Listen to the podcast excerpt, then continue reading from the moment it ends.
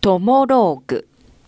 このコーナーではリスナーの皆様からいただいたエピローグを竹中が脚色演出し皆様に朗読でお届けしています。こんにちは匿名です。今日は急に言いたくなってこんなお話を。僕には中学生の頃から付き合っていた彼女がいます。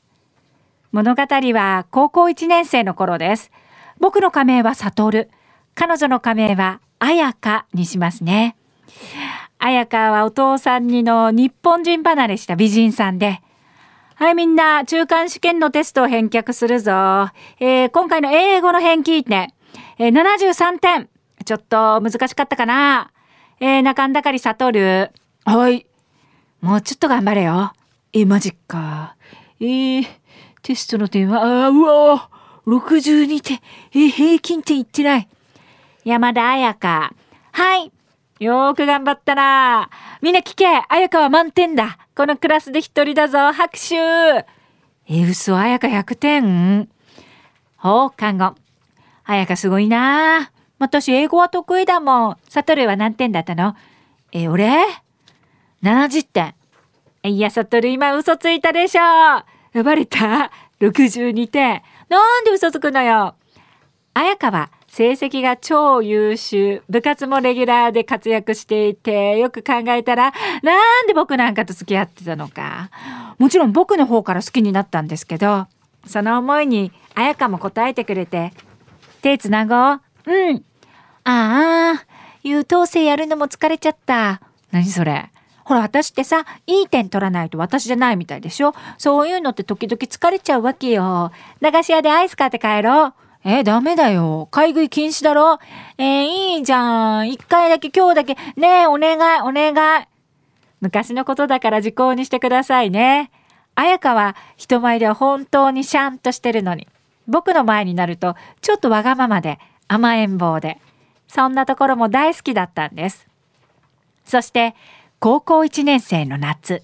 リリリリリリリ。うん、もしもし。あ、サトル、私ね、急なんだけど入院することになったの。え、入院大丈夫？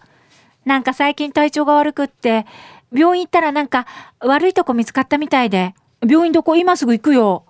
え、大丈夫？うん、今は平気。なんて病気なの？それが私にはよくわからなくって。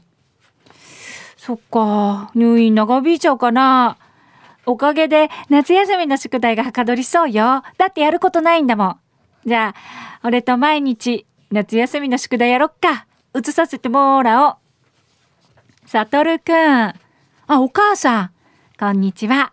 来てくれてありがとうね。当たり前でしょ私、サトルの彼女なのよ。来てくれなきゃ。うん、そうですよ、お母さん。当たり前です。ほんと、やかは、サトルくんの前だと急に元気になるんだから、さっきまですっごく辛そうだったのよ。そうなの？うんうん、大丈夫。そっか。じゃあ、俺、今から補習だから。あ、あそっか。あら、サトルくん補習なの？頑張ってね。あ、はい。もう恥ずかしいな。綾香のお母さんの前で補習なんて言わなきゃよかったかな。そして、ある日。彼女は病気のせいで、右足を切り落とさなくてはいけなくなり、病室で一日中泣いていました。綾香、ずっと泣いている彼女。僕はどんな言葉をかけてあげたらいいのかわからなくって。そして手術を終え、退院の時、僕は彩香の車椅子をしていました。ねえ、サトル、免許取ったらさ、私のこと遠くまで連れて行ってね。うん、もちろん。あの時の笑顔は最高の笑顔で、無邪気で、いつもより子供みたいで、とっても可愛くって、僕はいろんな現実をなかなか自分の中で消化できなくって混乱していたのに、僕の前でとっても笑顔な彩香を本当に愛おしいと思ったんです。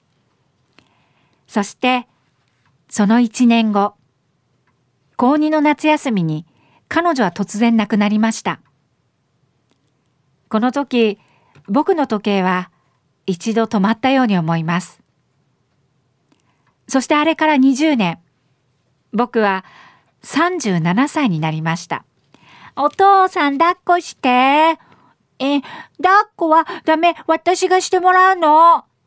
今、可愛い子供が2人います。僕は妻と大切な家族に囲まれているんです。そして、この20年間、ずっと彩香のお墓参りには行ってきました。サトルくん、今年も来てくれてありがとうね。お母さん、僕、来年でお墓参り最後にしようかなって思ってて。ああ、そう、寂しいけど、そう。うん、サトルくんにはね、彩香の分も前に進んでもらいたいもの。ごめんなさい。なんでね。謝ることじゃないさ。前に、前に、前に。僕は止まった時間を前に進めようと思っています。トモローグこのコーナーは午後2時半からの「花々天国」の中で月曜日と火曜日に行っております。だいたい時間は午後4時10分頃からです。人気コーナーになります。ぜひ皆様もトモローグへのエピローグを送ってきてください。どんな内容でも構いません。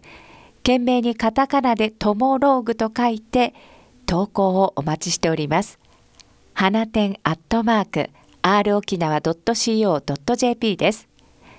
そしてリアルタイムでも花々天国をお聞きください。またラジコでも聞き直すことができます。